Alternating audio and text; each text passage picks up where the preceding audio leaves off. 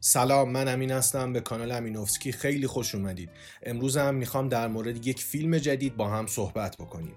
فیلم امروز فیلمی هست به اسم Project Power.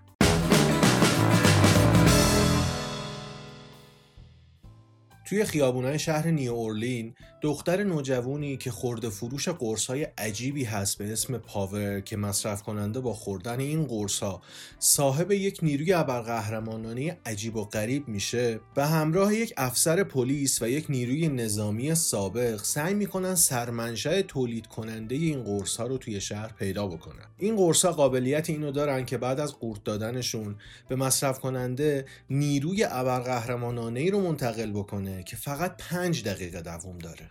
مصرف کننده نمی‌دونه که قرار این نیرو چی باشه.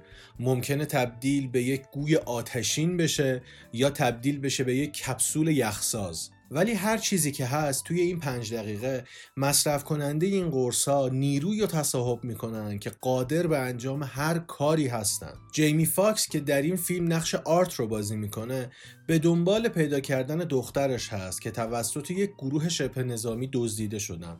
و همین گروه شبه نظامی مسئول تولید کردن این قرص های ابرقهرمانانه هستند در کنار این جوزف گوردون لویت که در این فیلم نقش یک افسری به اسم فرانک رو بازی می‌کنه در رابطهش با دختر خورده فروشی به اسم رابین سعی می‌کنن با هم به سرمنشأ این تولید کننده های قرص قهرمانانه پنج دقیقه‌ای برسن. جیمی فاکس در نقش آرت در داستان این فیلم و در مسیری که شروع کرده به رابین با بازی دومینیک فیشبک می‌رسه.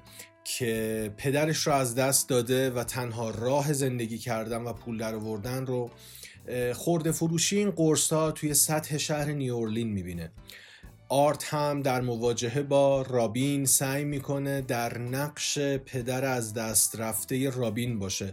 و این ارتباط پدر و دختری رو در داستان ما شکل میده. این تقابل پدر و دختری تا انتهای فیلم ادامه پیدا می‌کنه ولی از اونجایی که آرت داره دنبال دختر خودش میگرده که توسط این گروه شبه نظامی روبوده شدن این ارتباطش با رابین نمی‌تونه اون شکل واقعی رو به خودش بگیره و بیننده در واقع نمی‌تونه بپذیره که چرا باید یک کس یک پدری که دنبال دختر خودش میگرده در میانه مسیر نقش یک پدر و یک محافظی رو از یک دختر نوجوانی که پدر نداره بازی بکنه اینجا یک مشکل فیلمنامه‌ای به وجود میاد که اصلی ترین مشکل این فیلم هست. ما از شروع فیلم با یک الگوی مشخص طرفیم.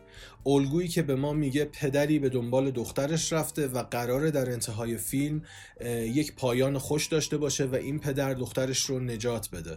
همین الگو که ما از قبل می‌دونیم آخر فیلم چه قراره بشه باعث میشه توجه ما از روی داستان برداشته بشه و توجه ما بره روی جلوه های بسری فیلم. جلوه های ویژه و جلوه های بسری فیلمی که واقعا داره بیننده رو تحت تاثیر قرار میده و به خوبی می‌تونه اون انتظاری که در بیننده ایجاد کرده رو بهش جواب بده. خود فیلم نامه چون چفت و بست نداره و نتونسته داستانها و plot های مختلف و حتی backstory شخصیت ها رو به ما بازگو بکنه ما رو ناخواسته یا خواسته و از روی تعمد و خواست کارگردان و نویسنده در موقعیت های اکشن قرار میده به جای قصه گفتن. و این موقعیت های اکشن هم واقعا تونستن اون بار اکشن خودشون رو به بیننده منتقل بکنن و یک موقعیت اکشن درست حسابی رو بسازن. ضعف فیلمنامه اینجاست که به ما جزئیات نمیگه.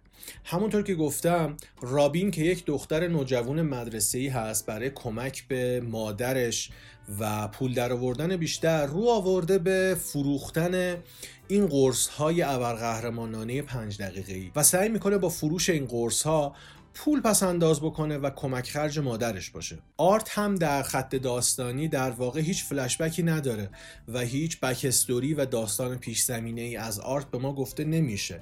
ما نمی‌دونیم رابطه آرت با دخترش چجوری بوده و صرفا در یک فلشبکی که در فیلم هست به ما یک گذشته نسبتا نزدیکی رو روایت می‌کنه که یک اتفاقی میفته و این گروه شبه نظامی دختر آرت رو به گروگان می‌گیرن و حالا آرت باید بره دنبال دختر خودش و سرمنشه این گروه شبه نظامی رو پیدا بکنه. فرانک هم یک افسر پلیس هست و در رابطه ای که با رابین داره این دختر خورده فروش قرص سعی می‌کنه با مصرف کردن از همون قرص های قهرمانانه به جنگ کسایی بره که از این قرص ها استفاده می‌کنن یا دارن این قرص ها رو معامله می‌کنن و میفروشن. در واقع ما سه تا plot مختلف داستانی داریم با سه تا شخصیت مختلف ولی هیچ اطلاعات اضافی از این شخصیت ها به ما داده نمیشه و ما فقط در یک موقعیت های اکشن قرار می‌گیریم و بازیگرها و داستان اون موقعیت رو دنبال می‌کنیم. هنری جوست و آریل شولمن زوج کارگردانی که بعد از تجربه موفق دو تا فیلم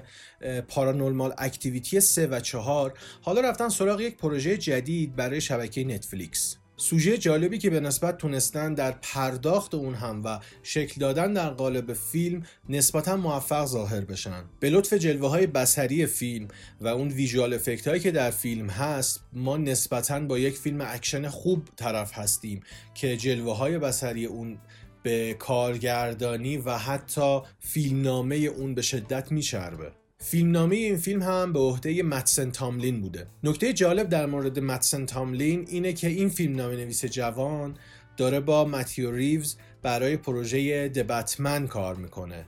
The Batman ی که قراره با بازی رابرت پتینسون ساخته و اکران بشه. این فیلم اختصاصی نتفلیکس روی پرده سینماها اکران نمیشه و فقط روی پلتفرم خود نتفلیکس در دسترس هست و بیننده ها باید از داخل این پلتفرم ببینن. همین اختصاصی بودن این فیلم برای پلتفرم نتفلیکس باعث شده در پروسه ساخت اون هم یک سری تغییراتی رخ بده. همین تصمیم باعث شده نسبت تصویری فیلم هم به هم بخوره. ما با دوربینی طرف هستیم توی این فیلم که می‌خواد فاصله بین پرده عریض نقره‌ای سینما و تلویزیون های خانگی رو پر بکنه. یک رابطه تصویری جدید که سعی داره فاصله بین فیلم سینمایی و فیلم تلویزیونی رو برای بیننده کم و کمتر بکنه. در انتها فیلم پراجکت پاور به عنوان یک فیلم ابرقهرمانانه و اکشن موفق ظاهر میشه و می‌تونه مخاطب رو دو ساعت سرگرم بکنه. اگر شما هم برای آخر هفته خودتون دنبال یک فیلم پرهیجان و سرگرم کننده میگردید من حتما پیشنهاد می‌کنم فیلم Project Power ساخته جدید نتفلیکس رو حتما ببینید و با دیدنش سرگرم بشید. اگر من هم بخوام برای این فیلم نمره رو در نظر بگیرم نمره شخصی من 3 از 5 خواهد بود. این فیلم به نظر من مشکلات فیلمنامه‌ای داره gap بزرگ داره توی فیلم نامش نتونسته به شخصیت پردازی کاراکترها درست بپردازه ولی خب در مقابل جلوه های بصری بی‌نظیری داره کارگردانی صحنه‌های اکشنش واقعا خوبه و جلوه های بصری و visual effect ی که در طول این review هم بهش اشاره کردم واقعا دیدن این فیلم رو برای بیننده هیجان انگیز می‌کنه. و منم پیشنهاد می‌کنم این فیلم رو حتما ببینید و از دیدنش لذت ببرید. اگر برای اولین بار ویدیویی از من در کانال امینوفسکی می‌بینید لطفا دکمه subscribe رو بزنید. روی اون زنگوله کنار subscribe هم کلیک بکنید تا اگر ویدیو جدیدی گذاشتم براتون notification بیاد تا بیاد به راحتی ببینید. لطفا page اینستاگرام من رو follow بکنید. توی توییتر هم هستم. می‌تونید توییتر من رو هم follow بکنید. نظرات خودتون رو در مورد این فیلم برای من حتما زیر این ویدیو بنویسید. اگر فیلم دیگه هم مد نظر دارید دوست دارید در موردش صحبت بکنیم به من پیشنهاد بدید. ممنون که این ویدیو رو دیدید. تا یه بررسی فیلم دیگه خدافظ